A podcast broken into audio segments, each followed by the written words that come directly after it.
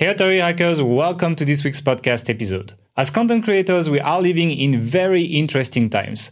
On one hand, we have new technology that allows us to create content faster, easier, and cheaper than ever before. On the other hand, the very platforms that send us most of our traffic are also adopting these technologies in an attempt to retain and monetize their visitors more the only problem being that when they retain their traffic, they send us, publishers, less traffic. That is, for example, what Google is doing by testing generative AI in its search results. And I've actually made a full YouTube video where I break down everything that changes in the current beta. So click on the card here if you want to check it out. And one thing that we can expect from all these big changes is the market is going to adjust. For example, if you go on Twitter, a lot of people are quick on calling ads based websites soon to be dead as soon as AI search rolls out because a lot of these sites focus on answering simple questions that AI is often going to be able to answer. So why would people click on websites? Which is true, right? However, there's another side of this that most people don't consider, right? If the number of advertisers on ad platforms remains the same or even increases just because, well, some people are going to lose organic traffic and therefore turn to ads to generate traffic, then the demand for ads is going to be very high, but the supply for ads impressions is going to be much lower due to the lower traffic to these kind of websites. So what's going to happen to the price of ads? It's most likely going to mechanically increase because of the bidding system that AdWords is based on. And that increase is likely to make up at least partially for the traffic loss of these websites. Now, if you add to the fact that creating content for these kinds of websites is getting 10 to 50 times cheaper with AI, these sites may actually become more profitable than they were two years ago after all of this is rolled out. Now, I'm not saying that this is what's going to happen, but this is something that could happen. And I'm giving that example so that you don't just rely on social media following the people that say everything's going to end or people are going to make 100 times more money with AI because probably none of these are true and the changes are going to be a lot more subtle in the end. Still, when big shifts like this are happening in your industry, it's often a good idea to take a step back and look at how to adapt your business model to actually thrive in the new environment. And that's exactly what Mark and I are doing in this podcast.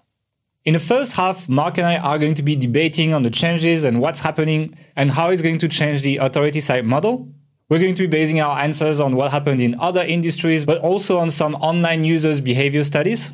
And in the second half, we are going to be taking three examples of what I would call classic affiliate slash authority sites uh, that a lot of you might recognize themselves into when you see the examples. And we made a business plan for each on how to thrive in the new paradigm of AI powered search and all the many changes that are happening to the industry. So you can either listen to the whole episode or if you want just the actionable bit, jump onto the second half and you get all the examples. Before I get this podcast started, let me remind you to subscribe to us on YouTube because we're now releasing a bunch of original content you won't find on the podcast feed. And if you're on YouTube already, don't forget to thumb up the video. It really helps us reach more people, which is really nice for us. Enough talking, let's get started with the episode. Welcome to the Authority Hacker Podcast. And now your hosts, Gael Breton and Mark Webster.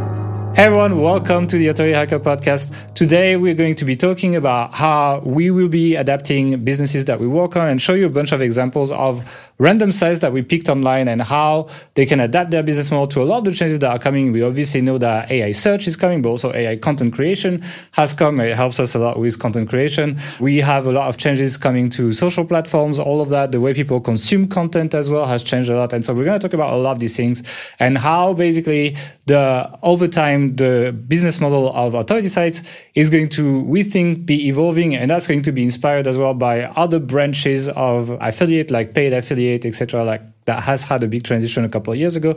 So we're going to talk about all about that. But first, how's it going, Mark? I'm doing good. Pleasantly um, surprised, actually, because despite all these AI death threats and SEO is dead type stuff, I think whenever there's a big change like this, it always creates a lot of opportunity. And I think that's kind of what we wanted to highlight in today's podcast. It's like kind of some stuff you're going to have to do, but what that's, you know, maybe some, some of the stuff you probably should have been thinking about anyway it makes people do what they should have done for a while and it's like it's kind of like nerfs a bit the, the easy stuff and then the stuff that can make you the big bucks will be more rewarded basically which has been the case already. So we'll show some examples etc i've been playing with uh, generative search for the past like four five days. I'm in the beta etc and it's like yeah my takeaway is like yeah this probably will take away some traffic. But what was quite interesting to me is really a subtlety that is not expressed too much in google I/O is that the AI generation by Google, actually, if you scroll a little bit, when you click, it takes about 8 to 12 seconds. And if you scroll a little bit, it stops the, gener- the generation, basically. So when you do a search now with the new Google, you kind of make the conscious choice of like, do I want an AI answer? In which case you don't scroll or you just like give a flick to your mouse or your trackpad to scroll a little bit. And as soon as the blinking box for AI generated answer is not in view, it doesn't push the SERPs down anymore. It just works like a normal SERP. And because it's like a 10 seconds more or less, maybe let's say, I think it's like, it's a choice you make when you make a search. It's a kind of like a new interaction with search. And to that effect, I think it's a lot of people are to just choose to click on websites and not wait 10 seconds. And if you want to see that in action, we've actually got a video on our YouTube channel last week where you actually walk through exactly what that looks like. So you got early access to that. So that's a good one to check out. Yeah, but like all of this to say, like it's definitely enough. Like some queries, like it would be easier to get the answer. To be honest, sometimes the answers are not very good as well. Sometimes it steals your content, etc. But still, like I, I can see, especially on mobile, the size they use to generate the AI answer are like in a carousel below the answer. So I think this will get quite high click through rate on mobile as well. So yeah, it's like it's a change. It probably will be less traffic, but it's not the doomsday of SEO yet. Not with this update at least. Anyway, let's go and I think we wanted to have a bit of a debate, I guess, before we get started and showing some examples. And we wanted to talk about building sites in the age of AI. And it's kind of like something I hinted at the beginning. It's like, on one end, well, Google, with the new Google updates, it will take away some traffic. Like, no question about that. Some queries will be answered by AI, especially easy ones, right? It's like, I think an example I give in the video is like how to paste on a Mac, for example. Like, feature snippets were already doing a good job, but like now you have like an AI answer, feature snippet, etc. Like, forget this query. But on the other end, we got AI helping us create content now. So it's like there has been the very controversial launch of uh, AI, for example. It's a pretty good tool. It's expensive. I agree. $29, I think they, they priced quite high. But you can't deny that for easier keywords, the first draft's pretty decent. Like it's not perfect, but like give it another two, three years and content creation with AI, it's like it's definitely to be there. And the price of a piece of content is probably going to decrease at this point. It's always been increasing over time, but finally it's going to get cheaper. So I think there's, uh, there's, there's some back and forth. Now the question is like, how's the market gonna react to that, correct? Because on one hand, we're gonna have an increased supply of content through the help of AI.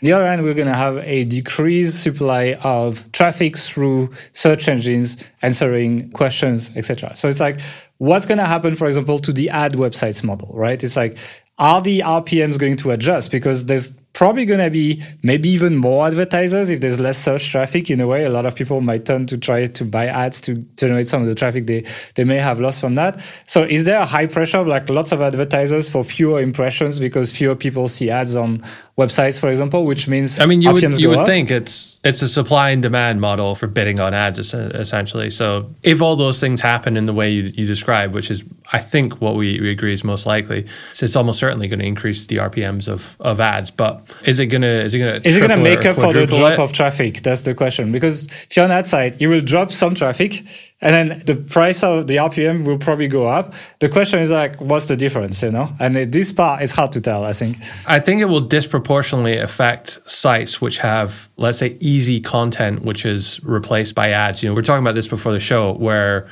when the weather featured snippet came out, really affected weather sites significantly because people got the information. I, I think there are some sites which have just easy to write content, easy to easy for AI to produce content where you can get the full answer without needing to click through and that they're going to suffer really really badly. Will the other sites which still get some traffic coming through be affected as badly because of the increased RPM? I would say it's it's going it's not going to be a positive thing overall for for most sites, but there there's probably some ways to to limit that at least. Yeah, it's gonna be. The thing as well is like a lot of people get really excited by these uh, AI article generators, etc. But the thing is like the better the article, the AI article generator is at a query, the better the search engine is also going to be at that query. It kind of like cancels a lot of that effect that like there will be less traffic for these queries, you know? There's a window as well, right? When these new yeah. technologies come out, if you're the first to use it, then you can be producing hundreds of articles a week that are of a good standard. And for the and short no term, at least, get some, yeah. get some traffic from that. Yeah. But as soon as you can do it, then what's stopping, you know, all your competitors from just replicating the, the same process? You're not really adding – that much value to the process by just spamming this kind of content, even if it is objectively quite good. I think it's a yeah. There's definitely a short money grab, short term money grab to be done here because like AI content ranks. There's no AI in search. And there will still be some residual clicks, right? So if an article costs you like 20 cents to generate with something like ZimmWriter or something like this, there's a good chance you'll make a profit, especially in this day and age without generative AI in search. But in the long term, it's like, I'm not sure how well this content is going to do. What happens when GPT-5 comes out? Like, do people have to regenerate all their content? How does that work? Like, so it's like a lot of questions to ask, but overall, it just feels, feels like there's a short-term cash grab to be done. And some, definitely some people are taking advantage in there. We're more focused on building like long-term stuff, etc., which is why we're not pushing this nearly as hard. Uh, we're more focused on like trying to think like what can AI not produce or building a hybrid process of AI and human together to add value and go through this. Basically, we're going for this EEAT stuff at this point, even though Google doesn't do a very good job at surfacing it yet. From what I've seen in the AI snippets, actually, they do a better job there. It's like I feel like more specialized sites pop in the AI answers than Yeah, in the search you, results you didn't see any Forbes. a lot um, less than yeah. uh, than in the organic results for sure. like Forbes, it's funny because I was testing all these roundup review keywords and like Forbes was everywhere. It's getting ridiculous at this point. Google, like I don't know what they're doing. Wake up a bit. Anyway, just to try to transition to the next session, what we think following all these changes is that sites that have products will win in the end. And the reason why is because if you have a product, you will be easily featured in AI answers. For example, I Googled best affiliate marketing course in the new Google, and both the Authority Site System and Authority Hacker Pro was featured in the answer. And so you can imagine that this is like a really great discovery engine if you have a product. In a way right now we have affiliates ranking right? So we literally have people that made reviews but we pay up a, a commission when they rank for that query and people click on their links. In a way ai and the ai answer might cut the affiliate but not the product owner you know? And so that's why it's like i'm kind of like taking a, a bird's eye view of like the business model and i'm like looking at like who wins here? Like who who has the meta win? Like how does how, like not not the quick win, but rather how does the, the whole business change and who's taking advantage of that? And it's the sellers, it's the people who are actually having something to sell to you, basically. I think a big part of that though is is when you have your own product, forget AI for a second. Like today, when you have your own product, you make more money. Generally speaking, you make more money per visitor, per thousand visitors, and significantly more, which means that you have more business profit, which means that you can spend more on hiring better quality content creators, staff, getting into video, buying products, like more budget to do all of these really, really cool things. And different business models have higher profit. Like we compete against some SaaS tools like Ahrefs for in some searches, and they're really difficult to compete It's against because they difficult, make loads of money and have huge teams and invest and lots of yeah. money in making their their free content very very good. Think of that the, the other way around, like us, a product company, info product company versus a site just focused on on ads. Like we have a competitive advantage we there. win most of the time yeah it's like um, not all the time but like if we're against like another blog like we have a proper editorial team we have an editor we have like a whole process more budget per article because the product supports that not the affiliate revenue etc and as a result it's easier to win so it's like yeah it's like that's why i'm like i'm really looking at these big changes coming in and i'm like i want to make it easy for me so i'm willing to change what i work on to essentially, I think you said like a stream downstream, right? It's like basically, and that's what we felt when we launched uh, BrandSnap, for example. When we launched BrandSnap, like the site still like, still gets like 400 to 900 visitors per day, like a week and a half after launch or something, almost two weeks after launch at this point and it's like uh, we're doing zero promo for it like people love it etc and so we want to position ourselves in, in essentially that next cycle of online business that's coming in a way that we can put less effort and have more rewards and for that you need to play by the new rules basically I, I would just just counter that and say these are not necessarily new rules, though. I would say that these rules have been implicitly around Yeah, since we got we got started already, with this. Yeah. it's just that you know it's often quite difficult to launch a product on day one with zero audience. So you know you build up your traffic first, and that's why we have this sort of three stage model with with authority sites that we've we've been pushing for eight or nine years already. So.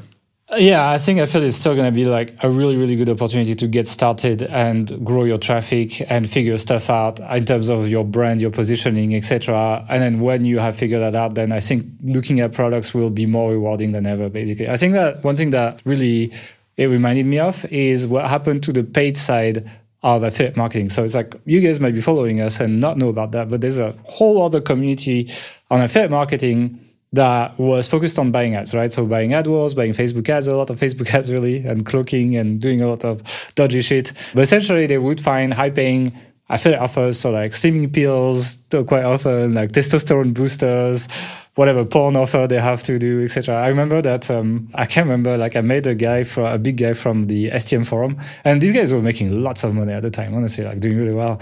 And I was like, "Oh, is your job to Photoshop dicks on banners all day?" And uh, he didn't find that funny, so uh, apparently you didn't do that.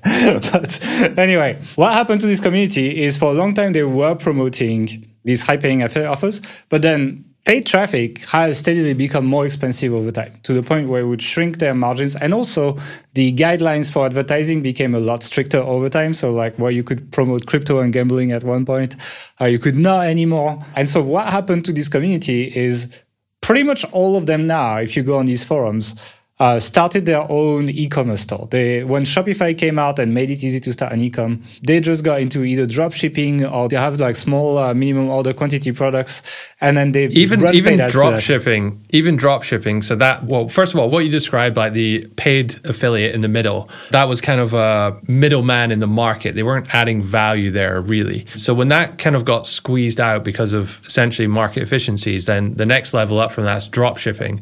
But that the same thing also happened happen there. Like the only people, I'm not in this, so I, I don't know for sure. But what I hear is the only people making money in drop shipping these days are people selling courses about drop shipping. Like because everyone who's making money is now has their own product, so it's kind of moved up, moved up that way. Yeah, and the thing is, like, they managed to find their margins back by essentially evolving the business model, opening simple Shopify stores with like nice templates, and uh, using and, and not just skills. not just finding their margins back, but thriving, making, like making more, more yeah. money that way more than they ever did before. Because now they have other affiliates promoting for them. They're, they're able to company usually. Yeah, yeah, they're able to sell on Amazon. They're able to generate much more revenue and much more profit than they, they ever could before.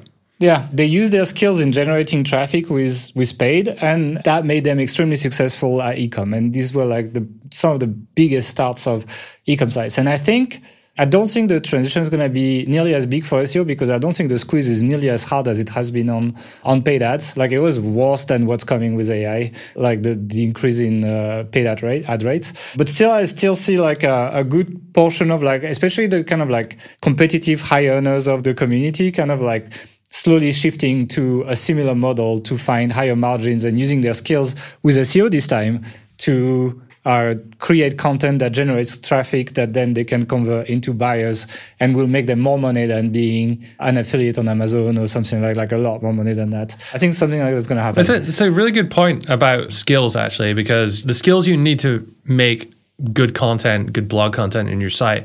It's not that different to what you need to create good content for sort of YouTube or a podcast oh, or the same, then, yeah. you know, going further on, like creating your own info products. There's going to be a lot of transfer of skills. And it's like in these markets, when they open up, like the people who kind of like have a leg up on the market and can be these really fast early starters that do really well uh, and often have big opportunities are the people who come with pre-existing skills that reapply to that, to like whatever works now that didn't necessarily work as well before, etc. And so I think a lot of SEOs will have a big opportunities here. But one thing I wanted to talk about as well is that obviously Google is pushing EEAT very hard, right? And it's like a lot of people now when we do platinum calls in H Pro Platinum, etc., ask questions on like, okay, how do I organize myself to take real product photos? How do I like feature this on my site, etc. And so like basically we're kind of like entering this like age of authenticity. I called, you know, it's like where you you can just like you can still bullshit your way, and like uh, Forbes does a really good job at that. They're gonna love me when I say I know they I know internally their team like talks about me because I keep criticizing them, so it's pretty funny.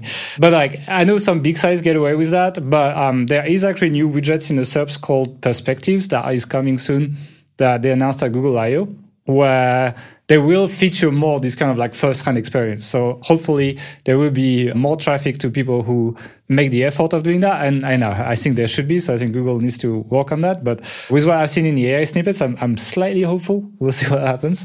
But the thing is like if you're doing all these things, if you're gonna do product enhance, if you're gonna take photos for your blog, if you're gonna do all of that, I think it's crazy, like absolute madness to not consider also getting into video at least. So YouTube for longer videos, but also YouTube Shorts, Reels, TikTok. And then probably like if these shorts, you can probably post them on Twitter or something if you want. Like you can still do it. It's not as good, but you can.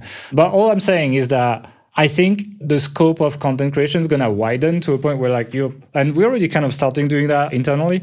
You know, we pick a topic and then we kind of like pick one main media for this and then we build like supporting media below like our notion system works like that you can make a main post of something so that can be a youtube video that can be a blog post or something and below that youtube video there may be like three shorts like a twitter thread facebook post or something or LinkedIn post or something. And then it's like they all kind of like support each other in an ecosystem. And I think if you're to have to go, I think like the sites that will manage to move on from just producing a blog post and putting some photos to using all these channels will de- develop lots of brand signals that will be very important. Another thing that actually I've noticed in generative search is that it pushes brands so much more. So like now there's five icons on every SERP and then the brand name is much bigger on top of the of the site. So people may interact with you on social or whatever, and then they recognize you on the SERP, and they're more likely to click on your result. When people click more, you rank higher. Therefore, it helps your SEO in an indirect way. But basically, yeah, I think there would be that mix of elevating the business model and elevating the authenticity. So, I mean, I think essentially what you're saying is that you know if you're going to invest in doing very high quality content, the stuff that you need to have it in hand and, and, take photos of and that, that kind of stuff for whatever products you're reviewing, then the marginal cost to go the next step, make the YouTube video, and then beyond that, the shorts yeah, it's low, right? and all the other things is low. While at the same time, if you just go on YouTube and do vacuum cleaner reviews or something, oh, you're right, missing yeah. out on you know all of, the big advantages. Yeah. yeah. exactly. So it's and kind of most of the money. So we're we're getting into that that world. Yeah, and that that's the thing, especially with the social platforms, is they're and this has nothing to do with AI. This has been going on for a long time. Is they're trying to get less people to click out of their site and stay on on their site. If you remember early early days of Facebook, they had full like embeddable YouTube videos within Facebook um, now it's like a horrible thumbnail that doesn't look good and it gets no reach because they want to keep you on Facebook videos. And that's the same principle with every social platform. And you know, Google to an extent as well. That's kind of what they're, they're, doing, doing with, with, AI, with AI, exactly. AI content. They're trying to keep you there because they, they can make more money when you do that. So uh, it's it's going to be an interesting one. You still need to be on. I think the branding with the new SERP layout is going to be quite important. And overall, it's just like yeah, the hard part is like getting the product in hand, actually purchasing it if you need to purchase it, or like finding another way to reach it, doing all these tests, etc., so that you can write your review properly and so on. That's the the kind of like time consuming part. Like shooting a video on top, etc. You're adding an extra 15, 20 percent time, but you're you're probably doubling or tripling your reach. And you can also ping pong things, so you can embed your YouTube videos in your blog posts, which means more time on site, more brand recognition, etc. But also, if people watch the video on your site, this will boost your YouTube channel because you have more views. Therefore, you get more distribution. And next time they go on YouTube, they'll see your other videos, etc. So it's like you kind of get this kind of like symbiotic relationship where it kind of like one plus one equals more than two, you know.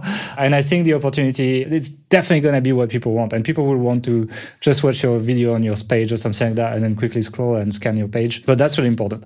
Should we jump onto the case studies? Cool. Let's not do Kevin first. We're going to talk about Kevin, but I want to talk about an actual example first. So let's talk about California through mylens.com. So what we're going to do now is we are going to pick sites that are following in your traditional kind of like ads and reviews archetype of building a site and make a plan on how we think they should evolve the company to match what we talked about. So we talked a lot in debate and theory right now. Now let's go into the practice and talk about how it would go. So the first example is California through lens.com, which is kind of like a blog of a photographer sharing his experience traveling around California. I think he's from there. In terms of uh, DR, they are 62, so they've done a pretty good job already. According to Ahrefs, they have 106,000 organic, which probably means over 200,000 in real life, which is pretty cool actually. But they're also on YouTube. So they make uh, YouTube videos about their locations. They have 250,000 YouTube subs. And it's quite interesting because the YouTube videos are not that well produced. Like quite often they go around, you hear the wind in the in the microphone, etc. I, I, saw you write this on the notes, and I, I have to disagree. I, would say the sound is bad. I mean, it's not bad. It's it's just not great. But actually, I think like the way that they present in the video, and like they're on set for all these locations, showing you, you know, the the the people are there. You know, it's I think they're good video, videos, and I can see why if I was visiting California and wanted to go to a bunch of these different sites, that would be like a very authentic video that I would watch to get, you know, the real non-touristy side of things. It's authentic. It's authentic, and it's like they live the lifestyle. They do the EEAT stuff. They do a lot, which which means they have a lot going for themselves. But yeah, the production level is not very high. Like it's okay, but it's not like it's not like fancily edited. It's not a Mr. Beast video or something like that. It's like it's it feels real. What they do really well as well is they do a good job at doing what we just said earlier, which is putting their YouTube videos on their blog posts, which boosts their views, and then in result that, that boosts their YouTube channel. That does pretty well, and most of their videos get lots of views. So they have understood that relationship, and they're doing a really good job at that. How they make money right now? Honestly, not a lot of ways. Like the only thing I found is like they run AdThrive, so Raptive now, that's the new name for AdThrive. They run that on their site. And I didn't even find sponsorship. Like I found them like getting free tickets for stuff when they go to places, like they say that in a video, but they would never mention being sponsored or paid. So I don't know if they don't disclose it, uh, which is not the best, or if they just don't do that. So pretty low monetization given the amount of reach these people have and the amount of money there is to be made. So how do you take that company to the next level? They have lots of very relevant traffic for a very specific region of the world. In my opinion, you become a tour company. And that sounds crazy, right? To say like, oh, become a tour company. But I, it's actually not that difficult to do, right? You can take some existing posts that get lots of traffic. So, for example, the top post is Venice Canals near Venice Beach that has 7,000 traffic.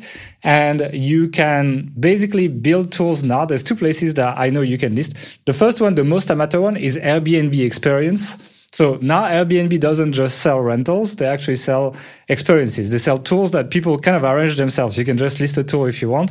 But the thing is like then it gets ranked based on how many people bought it and how many people reviewed it. But he has that all that traffic. It's like it's super easy to organize a tour of that place embed that on like embed a call to action on the page and maybe put a CTA on YouTube as well. You know, you can put these little cards that have links and then drive traffic to that Airbnb listing and see how well it's doing. And you can also reverse engineer the competitors there. Like you can see like which ones are which stores are getting the most reviews and the most purchases, etc.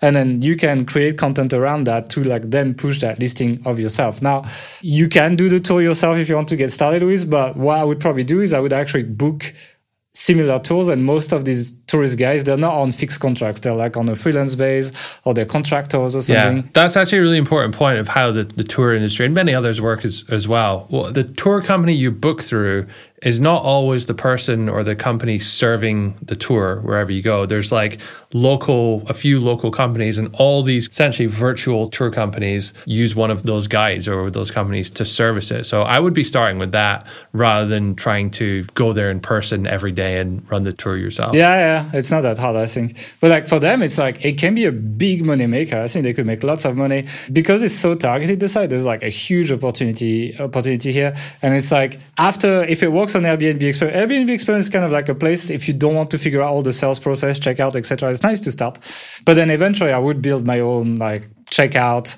sales pages for the tools, etc., and just have literally like add stuff as content gets popular and just recruit local guides all around California and just sell directly on the site. And I think they could make tons of money actually. I mean, for for comparison, like the canal page gets 7,000 traffic. So let's say 10,000 You're still underestimating, I think. okay. Well, for, for, this for is the new HS we're talking about, you know?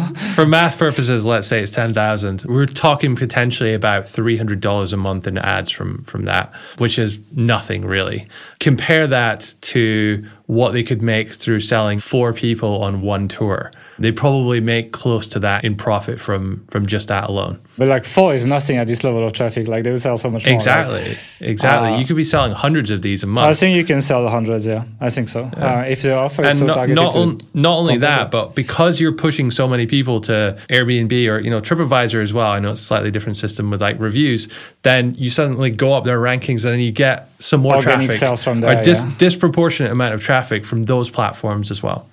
Yeah, so it's like that's kind of like this part. I don't know if like they're better off just staying on these platforms and gaming the traffic there, or building their own sales page and not not pay commission to them. I think it depends. I think it's something that would need testing, but definitely. Obviously, the the practicalities of like finding tour guides that are going to be at the right standard. You know, you need to go there and test them out and probably have some kind of some work, contract yeah. so they they like pay you correctly and like you need to work out these kind of things. But it's not really that difficult to, to work out. If you can hire a writer and upload content to your site and you know figure out those types of things, figuring out a few contractual agreements here and there is is not rocket science. And certainly if you've done any kind of sponsorships for your channel or your site in, in the past, then it's, it's you know there's a lot of overlap there in terms of uh, the skills you need. I mean, look at it that way. I think the revenue from doing this can 10 to 20x their profit. And I'm still being conservative, I think. I think it could 100x, to be honest, if it does really well. Let's say 15x. Look, that's the basic tour. Go a hundred bucks for this Venice Canal tour, or whatever it might be.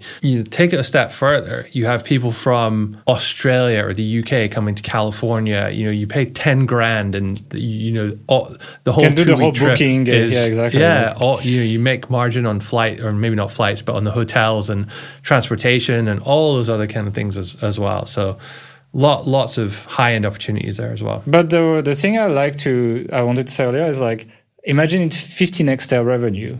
How much work would it be to 15x their revenue by just focusing on SEO? I think it would be way more work actually. And I think that's one of these things where a lot of people in our audience kind of get trapped. They keep being like, oh, more content, more links, more content, more links, more content, more links. And then the truth is, sometimes there's just like a side step they need to take into a slightly less comfortable position but a position that will massively grow their business comparatively to just doing more SEO. And I think these guys are exactly in this situation. And that's kind of like the opportunity. And also, when people will be Googling best tools in California or like best Venice canals tools, they can be featured in the AI snippet. They can be up there and then people will like actually go and check that out. And so like you win with ai here you don't lose with it you know because you're the product. And so like i think it's the way people need to look at, at these kind of websites now because and that's what the seo community is really liking. Is like they love being seos they hate being ceos and i think they need to kind of like change hat a little bit because there's a lot more money to make actually. To contextualize the difficulty, they've got let's say two hundred thousand uh, visitors in, in real life, 106 on, on Ahrefs. We're talking about getting to 3 million organic Yeah, visitors a month to 15 extra revenue. sites. I don't think there's that much volume for Yeah. California tourist stuff. So it's just it's not even possible. But even if it was, you know, think of how difficult It's that so would be, difficult, yeah. How competitive that would be to to do all that. And the relative effort of building your own product, starting your own tour company in this in this case, it's it's nothing in comparison, honestly. Yeah it's uncomfortable because it's like you're gonna do weird stuff that you're not used to. And You have you're to pick up the phone and call a few people and, yeah, meet people etc like i get it. But uh, the money is so much better. It's like honestly the people who who mix these two are the people who make money. People who can handle the technical side and build a real business on top. That's where the big money is. Let's jump on to the next example, which is knifeinformer.com. So it's a bit of a smaller site, right? It's like their DR45 site. They only focus on knives. They review knives. They have 62,000 traffic according to Ahrefs. So I think it's pretty conservative to say they're over 100k real, probably around 150k, I would say, maybe, maybe even more, to be honest. Like uh, the average traffic for Ahrefs was like something like 34% when we updated tests recently based on their new stuff. They rank for a lot of roundup keywords. So best self-defense knife, best survival knife, Spencer would be proud, best automatic knives, that kind of stuff. Like they've done a good job and they, they are a topic specialist and Google rewards them for that, which is nice to see.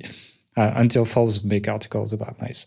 But they also do some social, but not nearly as much as the California guys.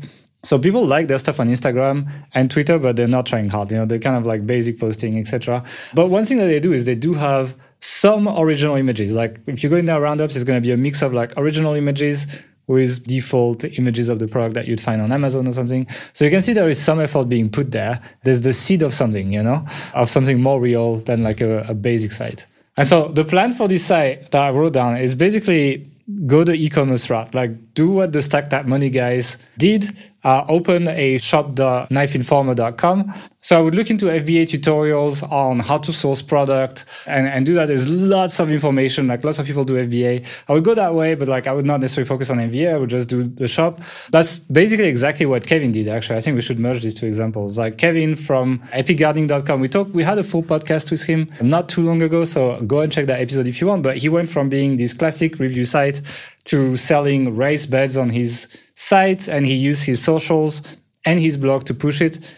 And he's done so well that literally the guys that invested in Oura Ring and that invested in Headspace and these kind of like big apps and stuff gave him literally eight figures to grow the company. And now he's absolutely killing it.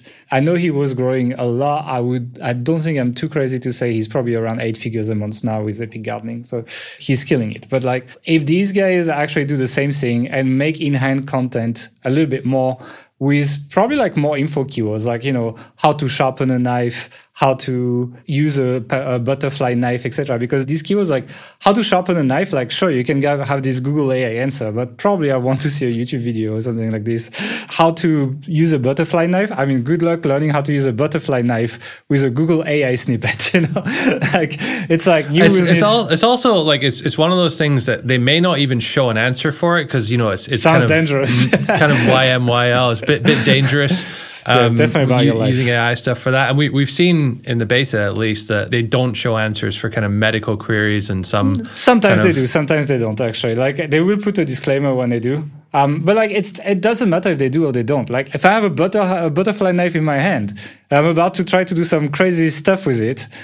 I probably need more than a list of bullet points from an AI on the sub. So it's like I'm very likely to consume that kind of content. But my idea is like they can do this stuff and they can do it on social. To be honest, it doesn't really matter if it's on their blog or social because what they can do is they can showcase their product as they do it. So if they want to show how to sharpen a knife, they can literally show how to sharpen a knife, but the same be like, mentioning how nice the knife is and like whatever the features are and be like hey if you finish this video here's a 15% code to go grab it on our store go on shop.knifeinformer.com and you can claim a discount on this knife that I just showed you. And so there's a big opportunity here to do that. Yeah. So just thinking in terms of the practicalities of doing that. So often when you try and add that in later to a site which has a, quite a diverse range of content, you know, talking about different types of knives, it may be difficult to pick or to produce say one knife and like sell that in all your across all your content it may only fit well in you know one uh, one or two types of uh, categories that you have and that's a common problem like we faced that many times before so you can also think of like a different level so rather than selling a knife maybe you sell a knife holder or a knife sharpener or a, a, product which you can use, which everyone who has knives or who is interested in A types would be interested. And that might be, you know, lower value in terms of selling price, but to, to create it might be a little bit, a little bit easier and gives you more opportunity. The real key is having one thing that you can sell to most of your customers rather than having to build 20 different types of knives and the complexities of, of dealing with all that kind of stuff. That's true. If you had this like cool knife sharpener, you could easily feature that on top of your roundup reviews as well. Be like, hey, like it doesn't matter if you have a good or bad knife. If it's not sharpened, it's not going to do what you want it to do click here to claim 15% discount or something. I'm thinking, do you remember that YouTube series Will It Blend by Blendtec, the, the blender company? Yeah, yeah. And they would, they would say, oh, will it blend the iPhone 4? Will it blend, um, I don't know, whatever piece of gold bullion and all this stuff. You could probably do something similar with like the knife, you know, before and after. Can it cut this this thing when it's not sharpened or when it is sharpened and create create content around that? Can you cut can you cut an iPhone in one cut? Like uh, no, or like or whatever. Like you could find something crazy basically. But like you get the idea. It's like you can do that and then you can use your roundup reviews and the traffic they get to promote these products. You can kind of have this kind of like dual business model where you still make your affiliate commissions, you keep doing your round of reviews because they're doing well with them at this point. And even with Google AI, right? Google AI is going to pop some um, product table, but there will still be traffic, no doubt. And uh, this kind of site is the sites that will be featured in the AI snippet because they're so specialized. So they would still make that, but they can also still use this traffic to probably make more money from selling a knife sharpener or whatever the accessory is than actually selling a knife. So they can feature this pretty high up without killing their content and keep doing what they're good at. So it's like that's the kind of like soft transition that I think is going to be interesting to lots of people where you don't just like the stuff still works and still will make money, but you can kind of like elevate that and have the opportunity to over time add more products add more stuff to that and expand that side of the business that to be honest has more like potentially can make a lot more money than just being a knife affiliate as they are now. So it, it could be one of these things where the cash cow is the affiliate stuff. They start small on the e-com and then they they grow it to the point where it overtakes the affiliate but they can still run both models you know for anyone who's in a position like this thinking oh how the hell do i even get started like producing my own knife sharpener or something something like that i mean most people selling stuff on Amazon have some kind of manufacturing partner, often in China or could be anywhere, but they have to kind of find out people who can produce these kind of things, get in touch with them, and develop a relationship with them. Often you have to, you know, help them design the product so you might need a product designer. But there are you know people you can hire to help you all along the way with this stuff be that product sourcing product design even testing and marketing for it as well. So it's work for sure but when you really break it down it's it's not unrealistic for look if you're capable of building a, a site that ranks and do really good content on it then you're capable of doing this this as well yeah, and again, like if they can like three, let's say like in this case you do now sharp, no, like it's not a 15x revenue. I think it's more like a 3x, something like that. Let's say you have a good product that gets hit, like maybe you 3x your revenue or something.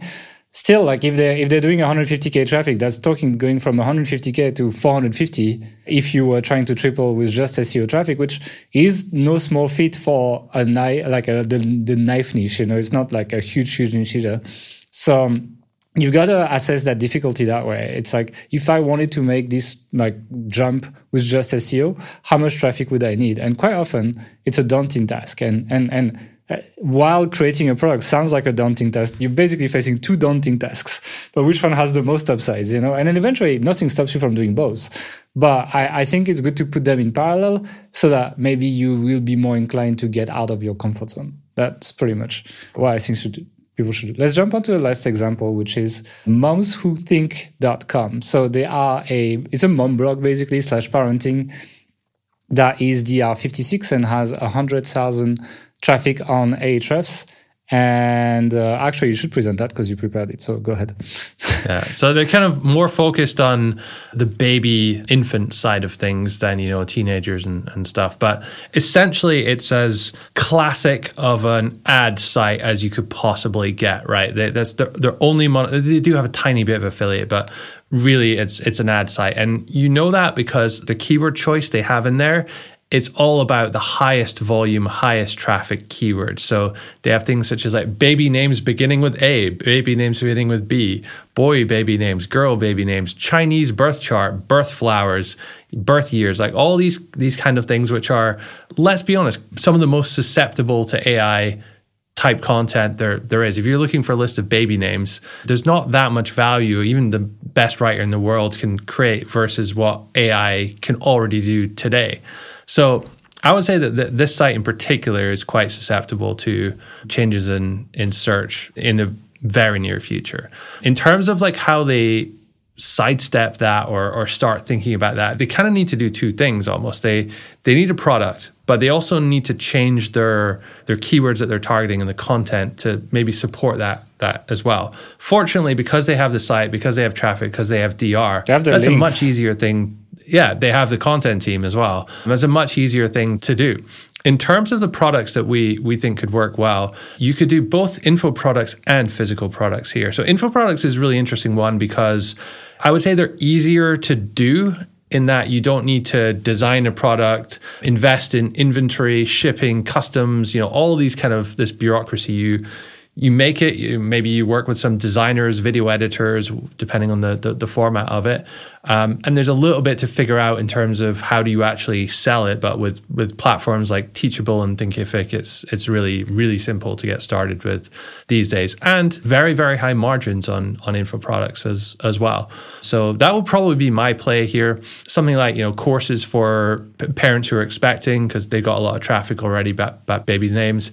You could have specific things about getting your child to sleep or early learning stuff. Natural pregnancy to... home remedies. I think that could be one as well. If people are looking at baby names, like probably late later stages of pregnancy, etc. Because they already have this traffic, right? They can pick a lead magnet, put some opt-in forms across their site already, and instantly start getting thousands of emails per month, most likely. And then they can start using that to pre sell products, to test different product ideas, even to promote affiliate products to begin with, see what works before deciding which ones they want to want to build them themselves. I mean, what I would do is I would actually take the list and I would just survey them. I'd be like, hey, I was thinking of launching four things. Which one are you the most interested in, for example? And literally just make each one a link on the email so you can track the clicks, you know, and then just like have a point system of like letting people decide what's most interesting. It's not foolproof because you don't ask people to buy. Like if you wanted to go full lean startup, you'd actually make a fake sales page and a buy button, and you'd count how many people click on the buy button. But yeah, I think one thing as well is like evergreen launches, right? It's like creating an evergreen launch on on this kind of site is like you can do like a product launch like every six months because obviously these things are timed with people's pregnancies timelines. You know, they're not going to move the pregnancy to wait for your course or something. So they definitely should do an evergreen launch using something like deadline funnel. So lead magnet, sales sequence with like a few days to buy, either pregnancy home remedies or, you know, like the first months of your baby, how to do everything correctly or like 29 things new moms always like never know and should know or something like this. You could make a, an easy maybe cheap product like a 39 $49 type thing in front end and then have kind of like a bigger more expensive video course behind and here like you could hire someone like for post pregnancy stuff like there are professionals you can there are lots of freelance professional events like you know that you can hire to help with that and create something that's high quality.